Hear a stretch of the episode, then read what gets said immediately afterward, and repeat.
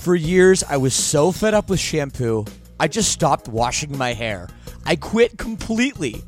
I was so sick of poofy, frizzy, limp hair, distorting my natural oils. Until a few months ago, I found Modern Mammals and it changed everything. And by the way, right now you can visit modernmammals.com and use code LSS for 10% off. So check that out. So, look, I heard about this through the podcast, and before I agreed to advertise, they sent it to me, and I was reluctant. But let me tell you, I should not have been. This stuff is absolutely magical. My hair felt better, smelled way better, and most importantly, looked better. And I know it will do the same for you as well. It doesn't have those hair ruining chemicals like other products, and it doesn't leave any leftover residues. It works. Don't believe me? Go read their awesome reviews online as well. Go to modernmammals.com and use code LSS for 10% off. Again, that's modernmammals.com for 10% off with promo code LSS. Don't forget to use our promo code LSS so they know we sent you.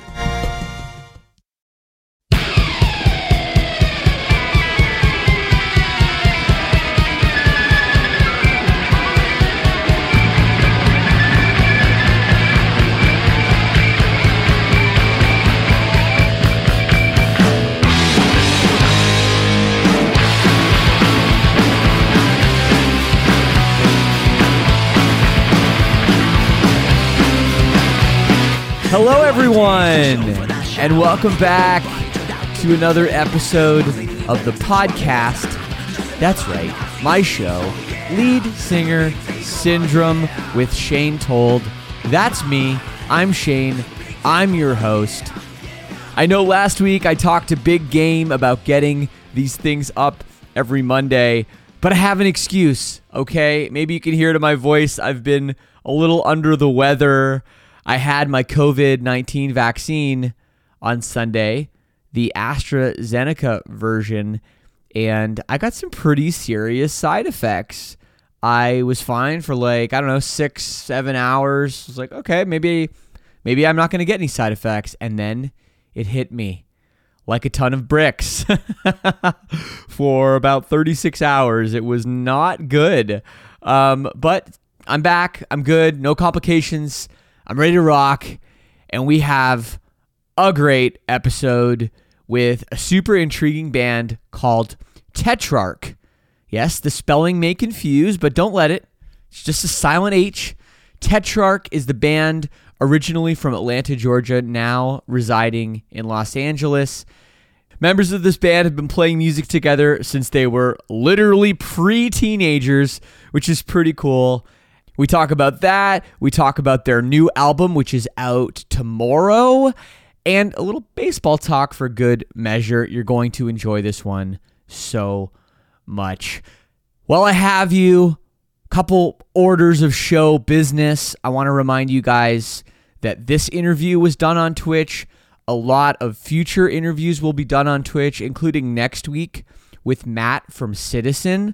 I'm super excited to pick his brain finally, and Citizen has a great new album out. I encourage you all to check that out as well. Twitch.tv slash Shane Told.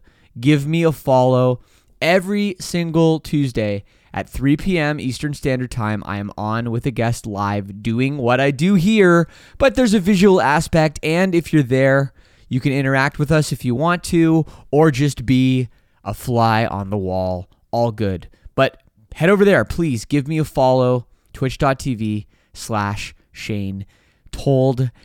And of course, if you want to email me and get in touch, I got a doozy of an email last week. Um, I welcome all email. I love the feedback. So please hit me up, leadsingersyndrome at gmail.com. I read them all. I try to get back to most people, but some weeks are busier than others. But I always, always read them. So if you got something to say, words of praise, or a little hate line action, leadsingersyndrome at gmail.com. And lastly, if you want to help out the show, keep this thing going and growing, please don't sleep on the All Access Club for as little as $6 a month. That gets you in. That keeps this show going. We keeps the lights on around here. And you get access to tons of bonus content, a great community of other fans of the show, more access to me as well. We got a great Facebook group, we got a Discord group now, Lead Singer Syndrome merchandise, and a whole lot more. The link for that one, leadsingersyndrome.com slash all access. Also, I want to thank everybody who's checked out the new Silverstein single, Bankrupt, which is out now. If you've missed it, please go watch the video. I recommend. Uh, we have a lot of videos, they're not all very good. This one is pretty good. So check out our new song and video for Bankrupt. It's making some waves. We're pretty excited about it. Octane's playing it, which is cool to get that kind of recognition. But mostly, I just want to thank everybody who's already checked it out for rocking that shit. Okay, well, it's time. Let's get into it. This week's episode and my conversation with Josh from Tetrarch.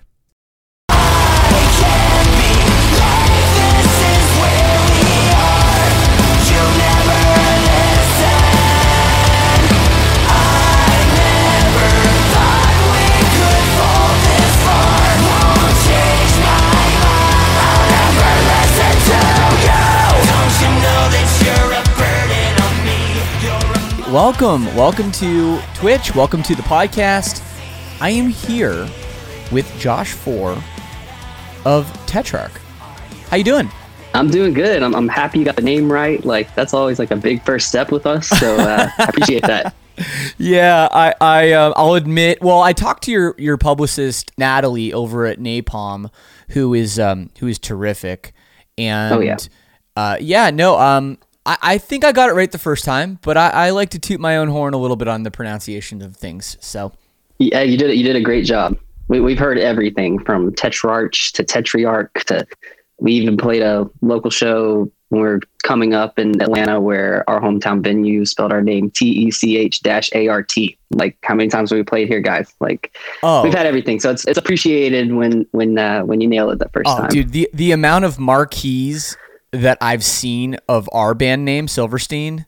Like they can't figure out E before I. Uh, they just cannot. Silver. Every no. version you could ever think of, I have seen on a on a marquee somewhere, and you guys are in for a world of pain on that front. Oh, absolutely. And luckily, we've uh, we've gotten accustomed to that. This last few years or so, it's starting to get better as the name's kind of been circulating a lot more right. and, and growing. But uh, I know we're in for some for some treats. I would say like when we start going over other countries and things like that, but honestly, just yeah. here in the states, it's all over the place. Like yeah. from the south to the west coast, to we hear everything. So yeah, man, no, hundred percent. Um, y- like for example, my band in Germany, we just are Silverstein. We we can't correct anybody. That's just the way it is. It always like it's, it's fine. Silverstein, it's just just go with it. It's fine. So you, it sounds German though. I like that. Exactly. So it's fine. It's totally fine. Well, dude, thanks for doing this, man. Um, I got just got a hold of your your new record. I've been jamming the singles for uh, a little while now. Some of them for like a year, and it's cool. This record's finally coming out in uh, just a few weeks, right? April thirtieth, thirty first. Yeah, uh, thirtieth. yeah, 30th. There's 30th, no thirty first. Yes, the thirtieth um, yeah, no, it's crazy. We're super excited about it. Um, I mean, it's been a long time coming. Um, I think we actually we spent most of 2019 actually writing that record, and we recorded it yeah. at the end of that year. So I mean, we've had it on our computer for hmm. uh, since January of 2020, and right. just now finally getting out there. So it's been really hard to keep it hush hush, oh. but uh, you know, luckily been able to have some singles come out and kind of build the hype around it and everything. For sure, and you did that uh, absolutely. I mean, you've had actually some massive, massive success on some of the singles, which is great to see. But man, it's bittersweet, right? Like just, just what a time to be alive, and and not in a good way. Um, you know, you, you talk about. You know, this gets mentioned on the podcast all the time, like how hard it is right now to be, you know, in a uh, I don't want to say smaller band, like an up and coming band, and try to figure out how to navigate this new you know world of doing everything through a computer um, not right. being able to be face to face with your fans and like do what you guys do on stage which is fucking rock Right. Yeah. and That I mean that has been the the toughest thing because we're so much a live band. Like that's what we put so much pride into and so much hard work into. Um, but the studio is fun and, and we love writing. We love recording. Um, but there's just nothing like being in front of an audience and just feeling that energy from them when you're giving it back out. And uh, we miss that so much. So that's been the hardest thing. But uh, you know, luckily over this year, we, we it, it's weird to say. It's kind of like bittersweet, like you said, because I don't like talking too much positive about what's come from the last year because there's been so much like hurt and pain for so many people around the world. Yeah. And especially in so many bands and artists that I know like released albums last year that just got swallowed up by the whole virus and everything as Yeah. soon as it dropped. Um, but for us, I think that we did a good job of adapting with the times and with um, just kind of sitting back and seeing like trying to be strategic on when is the right time to put a song out. How Right. can we how can we still do things and still get our name out there while we can't be in front of people on, on stage, you know? So I, I think we did a good job this last year of being able to kind of just be strategic and, and we've grown a lot. Um, and like I said, like I'm super proud of that and I'm super happy about that. And then, but it's also like, I know there's been so much hurt too. So it's kind of a weird place to be in, you know? No, one hundred percent, and and that's. I mean, it's it's great that you recognize that as well. You know, yeah, I think it was your song "I'm Not Right." The video for that reaching a million views on YouTube in like two months back in July, and and like, man, that must just be frustrating. It's like, sure, the song's doing so well, but like last July, like that was, you know.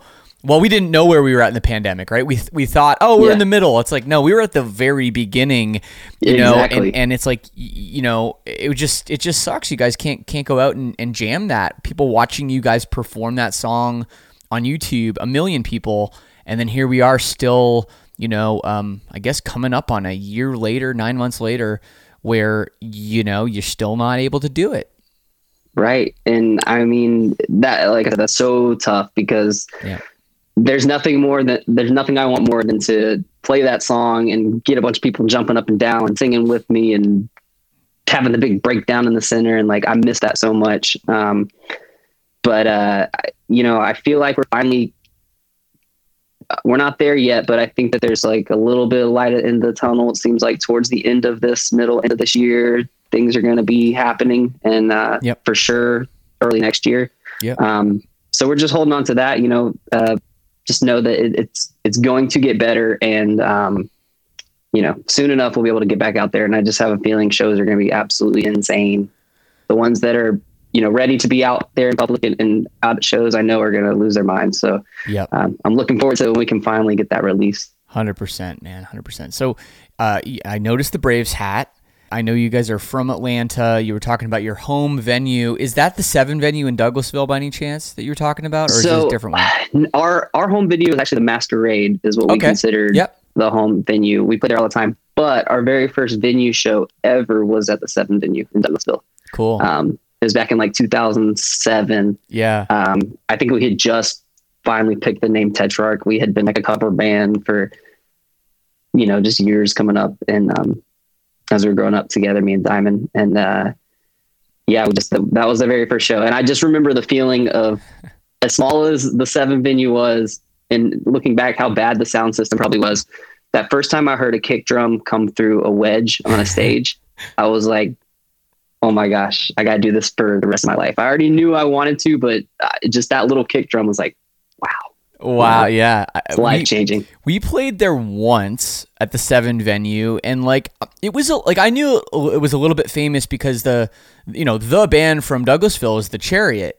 Yeah. Um, you know, one of the like the greatest live bands ever. Uh, they became some really good friends of mine, so we played there, and I thought it was such a weird, like a weird place, like.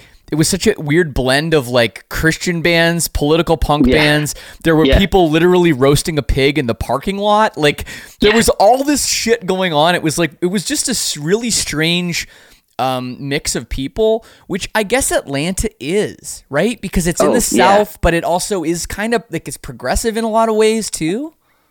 Absolutely. Yeah. Um, but once you start getting kind of out towards that way, it's a little more like rural um, Yeah. And a little more what you would think of the South. But like, yeah, Atlanta as a city is just draws people from all over, not just the country, but all over the world. Um, Mhm.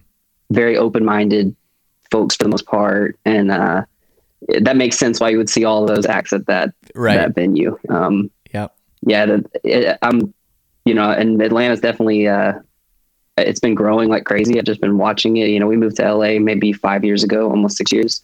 Yeah. Um, and every time I go back and visit family, I'm just like, man, Atlanta's bigger than it was when I left. It's it's just getting crazy. No, no, for sure. I mean, you guys have had such an interesting trajectory in your career, and you know, as somebody that I've only known about your band for like a few months, um, you know, I, I kind of was taken aback. I was like, okay, this band has been a band since 2007, so I, I imagine you were very young. Um, you know, and then you guys have had kind of a bunch of self releases, uh, a full length record that came out in 2017, uh, Freak, which is, you know, uh, which it's a great record and it put you guys on the map. And now here you are, 2021, four years after that came out, kind of putting out your label debut, full length. And sort of now, all of a sudden, it's like, hey, you're a new band. You're opening all these doors, even though you've been playing music together for like, we're coming up on 15 years. Yeah, no, it's crazy. I mean, like, you know, uh, my our guitarist Diamond, who's actually roommate, she's literally in her room, like in Oh, down cool. the hall. But uh, She can Yeah, pop in and say um, hi whenever if she wants to. I know, will she might be watching, so if she hears it, all good. All good. Yeah, sure. Um, yeah, but uh, no, like I, I met her when we were in the seventh grade, um, and like we just, well, first initially, like when I met her, she, I was like doing one of these numbers in my chair, kind of leaning back, and never met her in my life, and she decides to like pull a desk out from behind me. I go like falling back. I turn around, I'm like, "Who are you? Why are you doing this to me?" Okay. um, she says now that she just felt like there was some reason she needed to meet me and to like say introduce herself to me. Um, but you know, we we got to know each other and we realized that we both had a, a love for um, kind of like metal and hard rock music. And we were we went to a really small private school with maybe like seventy kids in our class, and we were like one of three people that listened to like hard rock and metal. And um, she just uh, you know once we became friends and um, when we finally started jamming together, um, we just were like, man, this is amazing. yeah. Um, and we've just continued going and going ever since. That's Um, cool. And that's one of the things I'm most proud of with our band is just that we've never skipped any steps. You know, we started as friends in middle school. I've never been in another band. Neither has she. Um, you know, we've done everything from playing weekends in Atlanta for four years as, as much as we could to DIY self book tours to three people. We played to one mom in the room in Alabama and Birmingham, but we put on a full show, like slept in Walmart parking lots, run out of gas, been told no a million times. Like we've we've heard everything, but we've just been super resilient and it's been just like a fun journey. Like we've been Yeah. around a long time, but it's fun that it's really starting to kind of that hard work starting to really kind of show and pay I- off. I love it, man. That's that reminds me of kind of my foray into playing in bands too. It was I was exactly the same age. I was in uh, I was in seventh grade. No, I was in eighth grade, and um, me and my my friend Brian, who he's had a, he's an amazing bass player. He's um, I don't know if you've ever heard of the band uh, a Wilhelm Scream, but he's uh, he's the bass player for that punk band, and we were looking for a drummer, and we found our drummer, you know, who was a year younger in that music room, and then every single day we played together and we didn't have a bass guitar but the music room did at the school so we used to sign it out Yeah. every day and you know we would jam and that that was like the formative years and like what taught me how to play music and i think that uh, you know that that's i feel like that's a bit of a lost art now maybe a little bit these days i don't know but Yeah. um but really like i don't think i'd be here today if it wasn't for those times so early in my life Yeah, no, I agree with that. I mean, like to each their own. Like, there's so many ways that a band can be discovered nowadays, and you know, there's no right or wrong. Um, I'm proud of doing it the what we call just the hard, just grind it out way. But there's nothing wrong with four people meeting on the internet that never jammed in a room, but they come up with some crazy stuff, you know. sure Um, but I, I am super proud of kind of how where we come from and how hard we've worked and, and gone to get here. Um, but it's funny you say that about the uh, renting out the bass from the band room because I remember we would do the uh, we would just take our band teacher's china every weekend for a show because our drummer didn't have a china. And uh, you must have broken like, it eventually.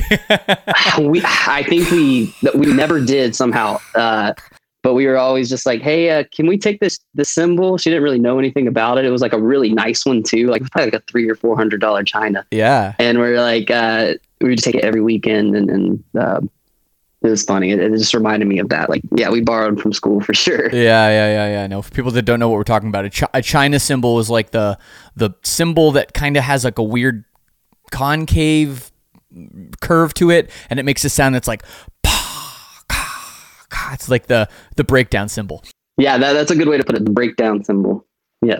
So when you guys were in seventh grade, did you, you guys were you you you and Diamond were playing guitar together?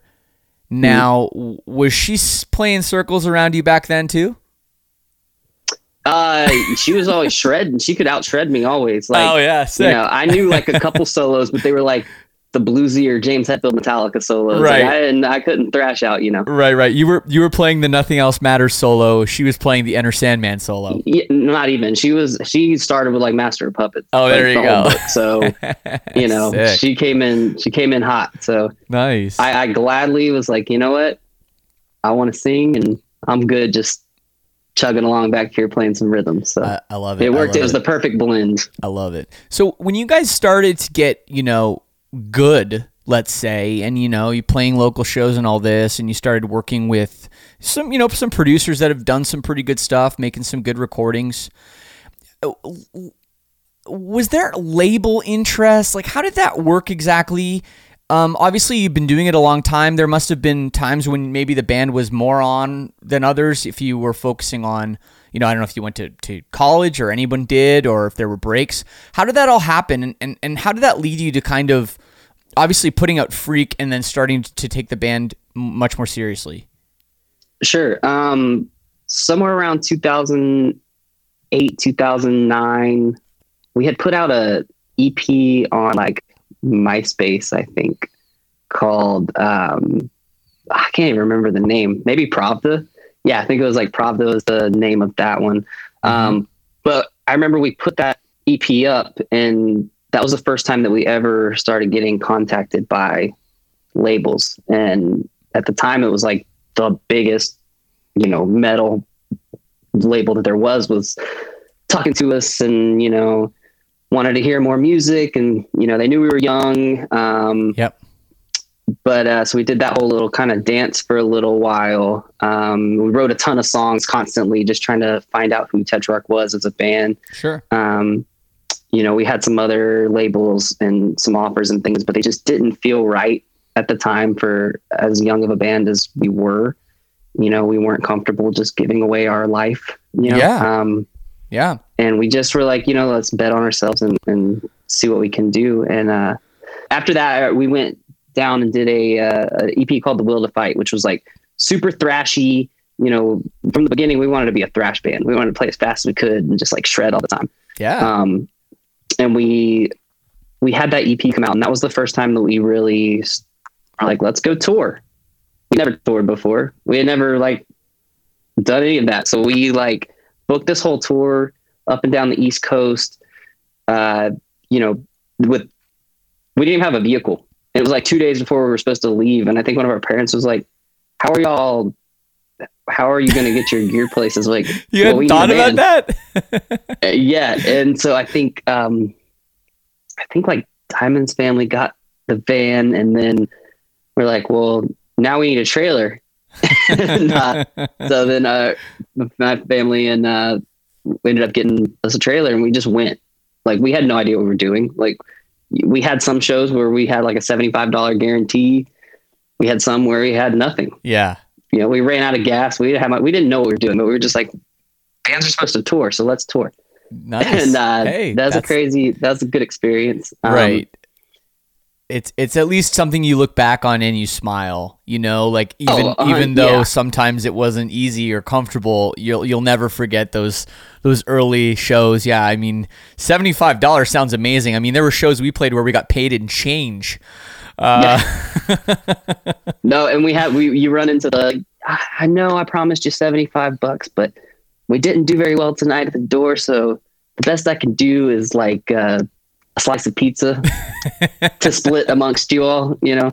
Um, Hundred but no, so but like again, those were just one of those experiences that we just took in and enjoyed, and we're like, all right, this is just a means to an end. Let's just keep going, keep going. Things will get better. Right. Um, so after that, we went and did.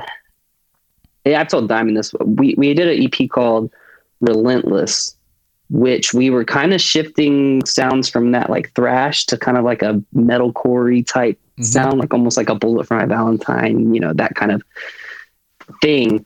Um, and there were some songs that were kind of cool, but I just feel like that period for us was kind of like a weird lull. Like it was, uh, we had gotten with the management for the first time, and you know, we were young and naive, and we are just like, oh, managers make bands do things. It's like, no, the band makes the band do things. Um, so we, I don't know how to explain it. Like we just, yeah. that EP didn't really I don't think it connected with others because I don't think it really connected with ourselves. Does that make sense? Like Of course it does. You you have to believe in what you're doing. Of course. What year was this now? Just for context. this is I would say 2012. Wow. 2012, 13, something like that. Yeah, we're still going back a long way. This is you guys have had such an incredible journey. Keep keep going though. I love this. Yeah, yeah. So we um so then there was like a weird period where we had like a couple drummers and some just things weren't like going that great for us as a band. You know, we Mhm. never gave up, we never got down, but we would play some like national shows in Atlanta, but we were just always kind of on that cusp of like something's just not connecting with with an audience. And like I said, I think it was just that we weren't being 100% true to ourselves. Yeah. So uh, fast forward, you know, we didn't put anything else out. I mean, Freak was the next thing to come out in 2017. So we put out EP in 2012 Yeah. and we just played shows, but we didn't really have a direction. We didn't know, like, we know we wanted to be a big band, but like, we didn't know how to get there.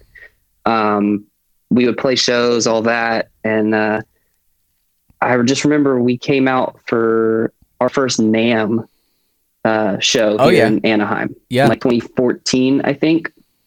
Yep. And for people that don't know what NAMM is, it's it's like a big music conference for gear, basically. So every guitar, amp, uh, drum, any company that makes music equipment go there, and they have a bunch of artists come and like you know rep all their shit, basically. Exactly.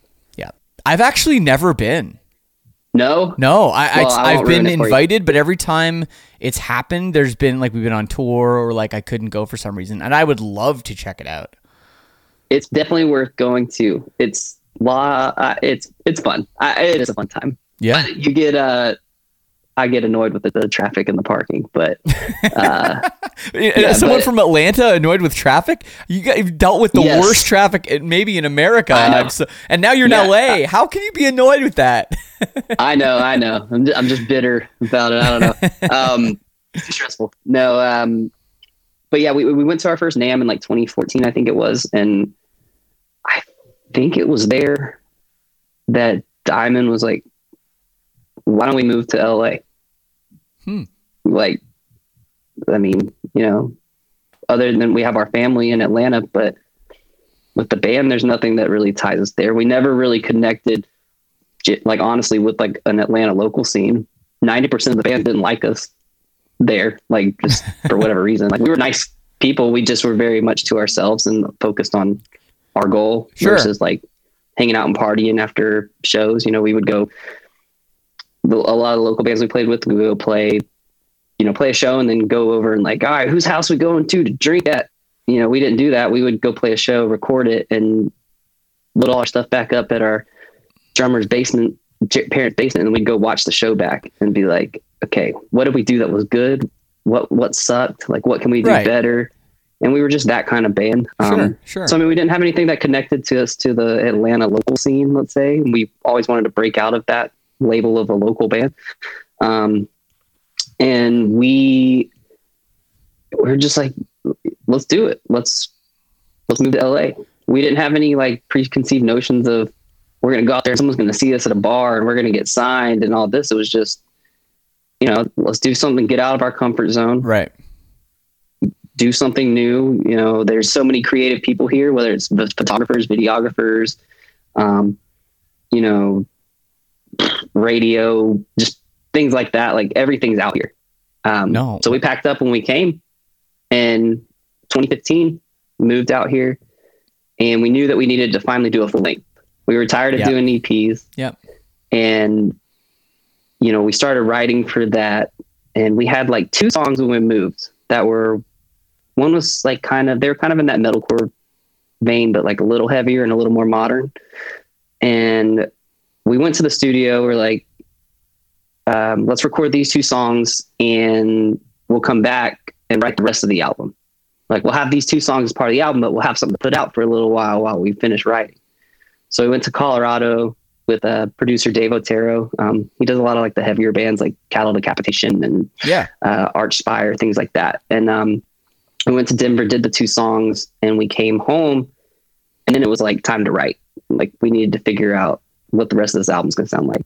Um, and I can vividly remember, I think when I- I think what really changed Tetrarch and finally made us who we are was I was out somewhere and Diamond had been writing in a room all day, and she's like, "Hey, Josh, I don't know if uh, if this is really right for us. I don't know if it's too heavy or too different, but I wrote this. It's in drop A. It's really low and whatever. And Yeah. here, check it out, and uh, and let me know what you think." And I just pulled it out on my phone, listened to like the 45 seconds, the two riffs that were on there. I called her like, Diamond, this is amazing. Just keep going with that. Like, this is really cool. Why can't this be us? Right. Um, and it was actually our song, ended up being our song Spit on, um, on Freak. yeah. And I think that that was like a turning point for us. We no longer felt like we got to play fast or like try to out heavy somebody or out metalcore somebody or just whatever. We just started bringing in influences that we had never, you know, we grew up listening to, but we had never really used. We'd shied away from Mm-hmm. um, you know, bringing in some weird guitar sounds and layers and textures and trying different vocal styles and all of that. And that ultimately, that album became like freak from that writing. We, I, I remember we went back to Colorado and Dave was like, what did y'all do these past like four months when you've been gone? Because y'all are a completely band, different band than the two songs that you, you know, recorded with me a few months ago. Um, Totally, man. and I, I just think that like freak was so experimental for us um and the first time that we just let ourselves be creative completely not worried about anything not worried about any labels or Yeah. writing for manager people just you know we wrote for ourselves and what we would like to hear Yeah. It, it's really interesting, you know, you bring up the local thing, how you know you, you didn't really fit in into the local scene in Atlanta or whatever. And I always find it's it's more difficult for bands that are, you know, let's just call call it like more mainstream. Um, like you guys aren't trying to be like a cool punk hardcore band or something. Like that's you guys are Yeah. doing something else, and a lot of times that is what tends to be prevalent in local scenes, right? That's like what's cool. Oh, okay, you know. Yeah. So the bands that are ultimately, you know, going to be signed to bigger labels and probably end up with a larger stage in the end, it's harder at the beginning sometimes to kind of find an audience um, because a lot of the people that are going to the local shows, they're, they're just not, they're you know they're not the people, same people that are listening to the radio. So I, f- I feel like the move to LA made a lot of sense to kind of go into a, a, a place where there's you know a little bit more attention on that I think than Yeah. than a place where there's more just a local scene. And i agree musically, you know, it's it's interesting too everything you just said because I have here in my notes like, you know, you guys aren't afraid of nu metal grooves, but then you also will throw a blast beat in there once in a while Yeah. for good measure, you know, on some of the the new singles and stuff. So you guys have like a, a lot of influences, but when you put it together, you kind of develop your own sound, which I think now people are discovering and going, okay, I'm a fan of this band. Yeah, I agree. Oh, I appreciate that because that's like 100% what we have set out to do. You know, we want to make something that is like you hear that you're like that's Tetrarch. Whether it brings in influences from wherever, like when you hear it all together, that's us. Um, Yeah. And I feel like, um, yeah, I, that Freak was just a turning point. We had our first time. Actually, this was actually a big moment for our band. Was we played? We went on tour right before the album was about to come out Um, and we had some labels interested in stuff, but they were still just not really kind of what we were looking for. Um, and we were like, all right, let's just do this independently. Um, and we went on tour with like DevilDriver, 36 Crazy Fist, and Oh, um, cool. Kane Hill. And um, yeah. at the end of that tour, we played the Los An- the LA date at the Whisky, and um, I remember that was when we finally met uh, Jose Jose Mangin um, from SiriusXM, and he- I think someone, our publicist or something, tracked him down. Was like, the band's right there. You need to go meet them. you need to talk to them. They're really nice people. Whatever. We met him at that show, and he's like, "Yeah, I've been meaning to get you guys on, and, and you know." and uh, get your song on there. And we ended up getting um, our song "Freak" on SiriusXM Liquid Metal, and it just took off. Like it just yeah. started going crazy, and we were like, "Okay, let's try more, you know, active rock radio because this is like a kind of a crossover song." And um, that was kind of our first taste of like really starting to get into that mainstream ballpark of where we want to ultimately be as a band. You know, we Absolutely. we want to be that band that's like can be as heavy as we want. We can play blast beats, we can scream, but we can also have songs that can be played on the radio and can be like a gateway for people getting into heavier bands. For Um, sure. One of the things I really like about your music too is some of the melodies that you guys write, which which have sometimes a little bit of a '90s quality, uh, which obviously that's still prevalent on the radio too. So Yeah. you know when you're talking about this mainstream, you know, vibe, I feel like when you put in those, you know, when you go to like the major note. Like the major third and the minor scale kind of thing, like you do Yep. stuff like that, which is very 90s, but it really works as kind of formulating a sound that really is the kind of thing that would be played on the radio. Exactly. And um, yeah, no, 100%. And I'm getting a little stuck on Freak, but I think that was just like kind of a turning, you know, that was that start of like Tetrarch becoming what people are now knowing as Tetrarch. Um, Yeah.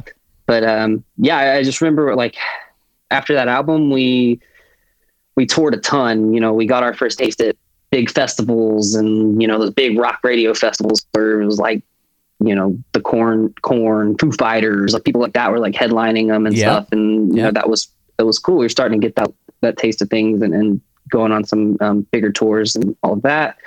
Um, and so when we went to once we finished doing that we spent that got us to 2019 and that's when we're like all right it's time to write our next album. Now let's take everything we learned in freak and pick the best parts and let's make a new album that we're super proud of. And uh, we went back dave in, in, in denver and long writing process long recording process. I think we were in colorado for like four months. Yeah. something like that. And uh, came out with um, what's going to be unstable coming out april 30th and um, super proud of it and just super proud of um, how diverse i feel like the record is. Like i don't think you can hear one of our singles and be like oh i know what this band sounds like Right. because i think there's so many different things you know It's true. I think that too, but then at the same time, I feel like you still have a cohesive sound, which is hard to pull off a lot of times when you try to do different things and different vibes. The three singles that you've released, um, I'm Not Right, Negative Noise, and You Never Listen, all great songs, but one that really stood out was for me was uh, was take a look inside. I think that this song is is probably my favorite. Has a lot of potential. I could see that being being a big hit. It's almost got like a pop element in the chorus, which I you know couldn't find two other many other places on the record, which is really cool. yeah that i'm, I'm like that's cool you said that because that's like one of my favorite songs on the album it's like it's very different it's kind of like that groovy verse some screams and stuff and that's actually the first song that i've ever convinced diamond to sing on in that chorus the the main melody line up top is her Oh, really? and then i'm singing like the low harmony yeah oh, okay, and- cool. when I wrote the melody and everything, I just remember being like, man, Diamond has a really good voice. We never recorded it. I know she's not going to want to do it if I mention it. so I luckily, I'll say luckily now, but I had gotten sick on the way to go finish recording the album. And we got to that song and that chorus was just a little too high for me for to do that melody. I was like, Diamond, what do you think about like I sing that low part and maybe you come in as like a harmony and sing that high melody line just as a harmony. And she went and did it and we tracked it and it just sounded amazing and when Oh, it got time to mix it i just kept telling our producer like hey turn her up turn her up turn her up turn her up Right. and uh, I, i'm like i'm so happy with that song and then it just like nice. gets heavy out of nowhere at the end of that song and just like goes off into oblivion like it, it gets really nasty at the end just heavy and disgusting so um Yeah. um, that, that's a fun song i can't not wait to play that one live That's a cool Um, it's gonna be story. No. I heard that um when I heard that chorus, I was like, "Oh, there's there's like the Atlanta like R&B Usher influence a little bit. Just just just a little bit in there, you know. I was like, "Okay, there there it is. I knew it was going to be somewhere on this record." You're right. Yeah, you can take bring it out somewhere for you sure can take them out of Atlanta, but you can't take Atlanta out of them, you know? no no exactly That's great, man. No, congrats on the record. Everyone should check it out. Yeah, April 30th. Um, it is out on Napalm Records. 10 tracks. It's it's concise. I like that about it too. You know, it's kind of like but the second that it's over, and I love that last track too, a little vibey. Uh, I love that. Like the second that the record's over, it's like, okay, let's uh, just listen to that again, shall we? Yeah, right. They kind of it's a nice little easy. If you leave your thing on loop, which I recommend for everybody, it'll just kind of feed right back into I'm not right. There Um, you go. So There you go. we're So- excited about it. Yeah, yeah. sure. So you know, promoting this thing and, and everything else. Um, are, are you guys trying to do any live streams or like anything? Like what what do you do now when you're a band in a pandemic, putting out kind of your your you know this is this is supposed to be your breakthrough album. What do you do? We just continue doing, I guess, what we've been doing. Just kind of Mm. continuing to build the story around our band. The, um, you know, get that video and everything seen by as many people as we can, and just you know, try and organically grow. Um, I, like I said, I, I do think that in a weird way, our album's coming out at a good time. I mean, you know, you're looking at maybe even June, July, things starting to have some shows, and that's not long after our album's out. So it's kind of right in that um, sweet spot for it. And we definitely got some things in the works that we're excited about. Um, but no, we haven't done. We've we've been approached to do live streams from so many different platforms, and Yeah. we've talked about it.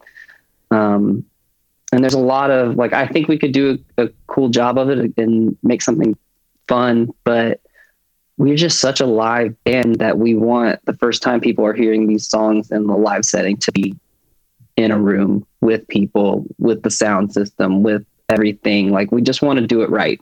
We put so much into the album and so much into um, just everything with it that we just we want to do this thing right. I And know.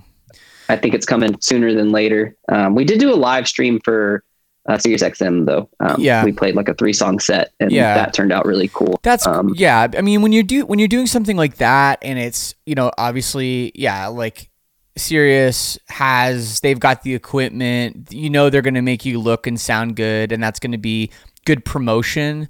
But when you're Exactly. talking about your own investment, where you are at, to try to make it look half decent, or you know, I'm not not to say any of this is like a competition because I never believed it is, but like you know, you guys probably have a lot of the same fans as like I don't know, let's just say Avenged Sevenfold or Slipknot, bands that are re- literally going to be spending hundreds of thousands of dollars in production to do a live stream. Let's just say, for Right. example, I don't know if those bands have even done live streams. I'm just using it as an example Yeah, for yeah. that.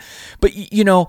You can't do that. You can't put that kind of money in. So, like, let's say if you guys put together a few thousand dollars and find a room and do it, it's like you're just going to be underwhelming to what people expect. And I feel like that is such a hard thing right now for younger bands, up and coming bands to to do.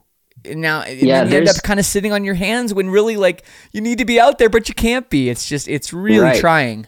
it's a weird balance. Um, you know, and live streaming just out of necessity has come so far in the last year. Oh yeah, Just with the pandemic, I mean, like, I, you know, the first live streams, people were just holding up their iPhone and their Facebook Live in their band room jamming out songs, and it sounded horrible. And now you got full on like like video shows with like yeah, pro sound and so i mean the technology has improved so much and it's even become more accessible i think for some more up and coming bands to get a good um, you know product with that but um, i don't know we just i know at, you know at some point we'll do some stuff like that we're just really wanting to get back on stage and Yeah, man. uh, you know I I'm I'm 100% with you. I can't wait either and hopefully, you know, with you know the US and you being in the south, there's been some work with vaccines, and I mean, a lot of stuff down there is, is starting to open.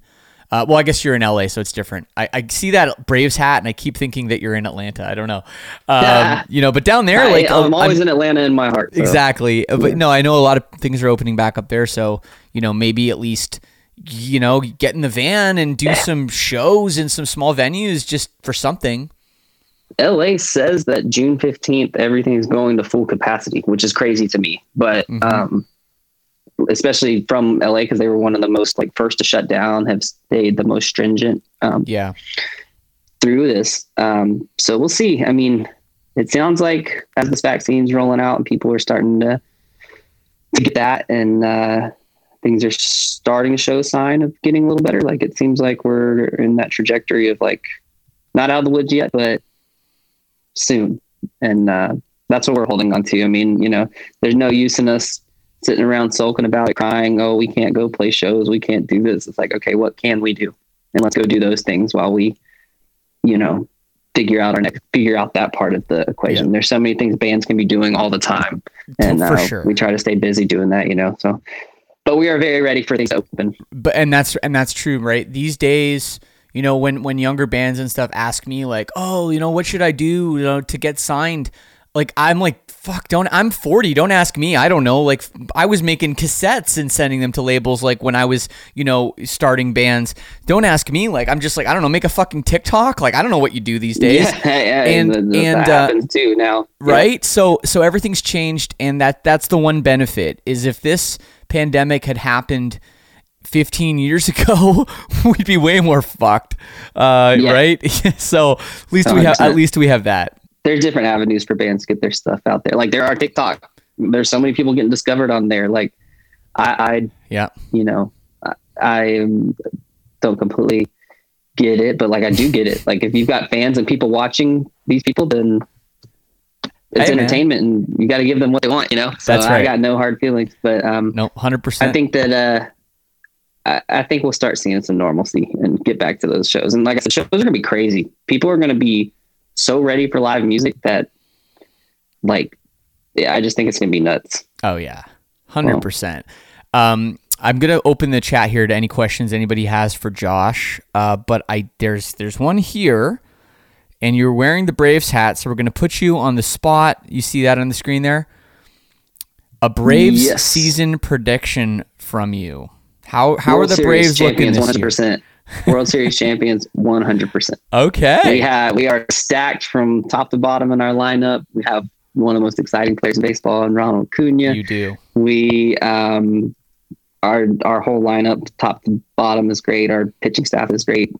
Our best pitcher is even coming back from his uh, Achilles surgery, so we'll be getting another Mhm. arm here soon. So I'm excited about this year. We started off 0 4 and then got back to like 5 and 4 very quickly. So Yeah. I'm, I'm going World Series. We got close last year against the Dodgers and, and getting to go, but I think we're going to get over the hump. That's right. Is uh is Yeah. An- Anthopoulos isn't still your GM, is he? He is. Alex Anthopoulos, yeah, he he was uh, he Yeah. built the Blue Jays um, back in the mid two, 2010s, like when the Jays had that success with like Yeah. Bautista and Josh Donaldson, who I know I think they were both Braves, weren't they? Was was Yep. Yeah, Josh Donaldson was, fun. He was a bringer of rain. Oh yeah, I, I love bombs. I love Donaldson. He's Um, badass, man. Yeah. Yeah, no, uh, he's he's definitely there. We people get mad at Atlanta because we're not we're not the Yankees, we're not the Dodgers. We're not going to go, you know, outspend anybody. And sometimes that can be frustrating when you look at, you know, you might have someone like a Bryce Harper out there on free agency, and you're like, well, why don't we give him four hundred million dollars? Like, just trust the process. And you Yeah. know, we're starting to see our homegrown talent Exactly. kind of showing. And Yeah, Um, Acuna, Acuna, like that guy. I mean, give him a couple years, he could be. He he probably will get four hundred million dollars. Uh, you know, when it's his turn, maybe more. absolutely, I keep his little, uh, I keep his ball right here. Nice, little dude. Signed Acuna, you know. Sweet. I'm, I'm diehard. Like Atlanta sports are like I watch every game of every sport, like still to this day. So Nice. Um, I'm a I'm a huge uh, sports fan too. Um, and uh, baseball's my favorite. So I could talk to you about baseball Mm-hmm. all day. Um, I don't know if you want to comment on this or, or not, but I, I do want to ask you, being that Mm-hmm. you're an Atlanta resident, a huge Braves fan, the All Star game getting taken away. Uh, that must be conflicting for you. as a baseball fan, but also probably as a person that you know cares about democracy. Yeah, um, yeah, like we don't get too much into like that kind of world. We like to kind of stay a little neutral, but um, I, I will say like I 100% understand why MLB did did that. No, um, I, I don't think it's wrong to. Uh, I think no one in their right mind kind of just.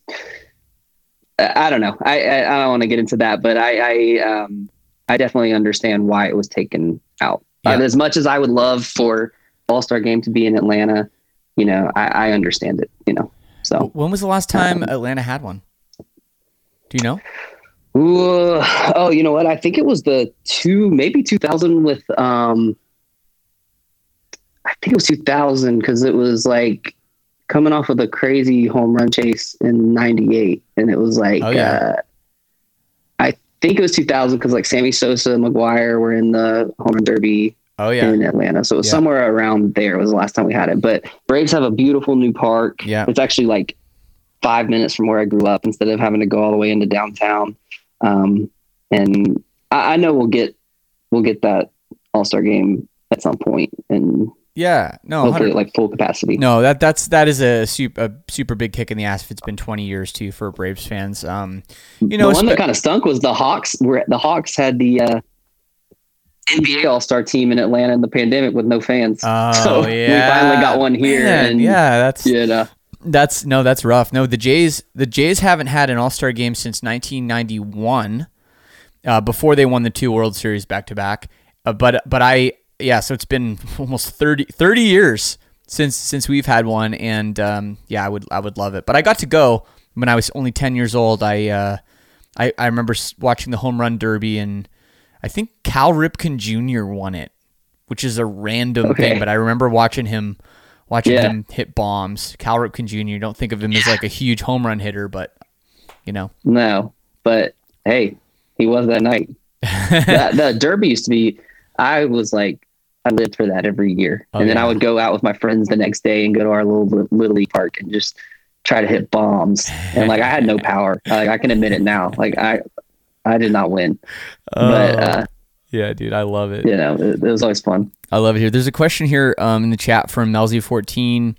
Um, and I'm sure you can speak to this. I know Diamond does a ton of your press, but um, Diamond is such an inspiration to me as a black female in this scene. It is not often I see myself represented. Not specifically directed to Josh, but I just wanted to mention. And uh, that is true. You don't see a lot of black female lead guitar players uh, at all. So this is no. that is something that you know it, is, is really cool to see that diversity in your band and in the scene. Oh, a million percent. Like I mean, she uh, has been my best friend for so long, and like I'm so proud of her for for for that. Like she she didn't set out to represent anybody. She just wanted to be a guitar player in a heavy band, but like mm-hmm. naturally, you know, a lot of spotlight and a lot of attention has fallen on her and you know, with so much positive and obviously you'll have some people that will just comment nasty things online and oh. uh hmm. and all that, but like she's like one of the strongest people I know and she just represents it really really well and I mean she's just proof that like metal's inclusive. Like it doesn't matter where you're from, what you look like, like come on. You you want to rock with us, you can come hang out with Tetrarch. I don't care where you're from, what you do. Like um we're all about it and she's all about it too. So um I'm glad that you're feeling uh represented by Diamond. Like she uh, I will she's probably watching honestly, but I'll let her know that as well. That's cool. No, I, I always see, um, you know, even just like preparing for this and, you know, like I'll, I'll, do my, I'll do my research, but kind of at the end of, of it, I like to just see, hmm, I wonder what, you know, what, what, uh, Josh has said in interviews. So I was looking up and I was like, oh, interview with Tetrarch. Oh, Diamond again. Interview with Diamond again. It's like, hey, that's cool. Everyone wants to talk to her, which is a really great thing. Yes. Um, but, but I'm yeah. also the I'm also the shy one in our band for being a front man. Like, oh yeah, uh, in front of camera and stuff. Like, I'm like, like I've done, I've, I've kept myself together today, but yeah, I'm I'm usually like the more reserved. Like, uh, I get a little more nervous. She's so just free spirit, like just awesome. Says whatever comes in her head and all that. So she's really good for doing press. And like I said, a lot of people want to talk to her. Um, but uh, it's been it's been fun starting to do some more of these, and like I've really enjoyed doing this one. Like it's been super easy and super fun. So absolutely, uh, man. No, yeah. um, well, I think you're great. I think you're great at this. Well, uh, keep you. it up, and for sure, man. I know, like, I know being a lead singer it can be tough some days. You know, to tell your story, and maybe you don't always feel like, you know, you woke up on the right side of the bed. But you're doing you're doing awesome, dude. So Thanks for doing this. Well, thank you. All right, I'll leave you with one last question. Real B yeah, Smith course, wants to say top three Tetrarch songs. Ooh. Throw them out there. People will check them out. Um, yeah. Uh, I'm going to start it off. Can I start it off? Okay. Yeah. um, I'm starting it off with an unreleased track right now. Take a look inside. I think this is the banger. Uh, not out yet. Okay. April 30th though. People get ready. But go ahead. I'll, yeah, let, you, I'll, I'll let you have the no. I'm, I'm all about that. Um, I mean, I would have to go. I love that song. Um, I think I would favorite sentimentally would have to be Freak, just because of that was the change in our band, and that was the song that really launched us in a different trajectory, and how that song came together, and just all of it was like really cool. Um, so I definitely recommend uh, listen to Freak. Plus, like one of our fans' favorite lines is in that song, and it's just "Come and let your psycho loose," and that line just hit with everybody. And they're like, "I'm letting my psycho loose! I can't wait to come let my psycho loose!" Like, all right, you know, it's a good. It just became Tetrarch. Um, I would have to go with "I'm Not Right" uh, yeah. again because of I think that is the kind of the uh, the only thing it's missing is like a guitar solo, shred and solo from Diamond, but like she makes her presence really strong in there with all the guitar leads and sounds, Sure. weird vibes. Um, but that song just has everything that we could want in a song. It's heavy. Like you can't mistake it for not being heavy. It's a heavy song, but it's got melody. And if you're not a heavy fan, you can still listen to it and find something about you like. So I think it kind of pulls all of what Tetrarch does into one. Um, and let your psycho loose. Yeah. um, yeah, I would say that. And then, you know, I'm going to go with Lost in the Dark. It's one that no one will ever hear. And it was the first song we ever wrote back in like when we were super young, had like three chords, but like, I mean, that's the first song we ever wrote. So, and we recorded it ourselves. So I, I got to just throw that out there. One day it might see the light of day. I love I No. love that you uh, that you did that. A lot of bands shun their old material and say, "Oh, No, our new shit's it's all way part of better." who we are. Um, but I love that you you take it that way. So thank you so much, Josh, for doing this. Everybody, make sure you check out the new Tetrarch record, Unstable, out April 30th on Napalm Records, and that's about it. Thanks, man. Awesome, man. Thank you so much for having me. And uh, can't wait to talk to you soon. All right, Josh, take care, man. See you, man. So there it is with Josh from Tetrarch. What a nice guy. What a nice conversation. And I hope y'all are ready for their new record, Unstable, which is out tomorrow on Napalm Records. Don't miss this one. And don't miss every Tuesday on Twitch. I am doing it up 3 p.m. Eastern Standard Time. This upcoming week, Matt from Citizen will be on the program. I'm very excited about that one. So head over twitch.tv slash Shane Told. Give me a follow. Get it all ready. Get it all set up. And remember, it's completely free. I want to give a big shout out to all my sinners worldwide, aka members of the All Access Club. Thank you so much for your support. I miss you dearly. This pandemic is killing me. I can't wait for another Sinner Fest. Let's go. But in the meantime, here we are. anyway, I will leave you with a tune. Here it is, a new one from Tetrarch and from their new album. This is called Negative Noise on Lead Singer Syndrome. Peace and love. See you next week.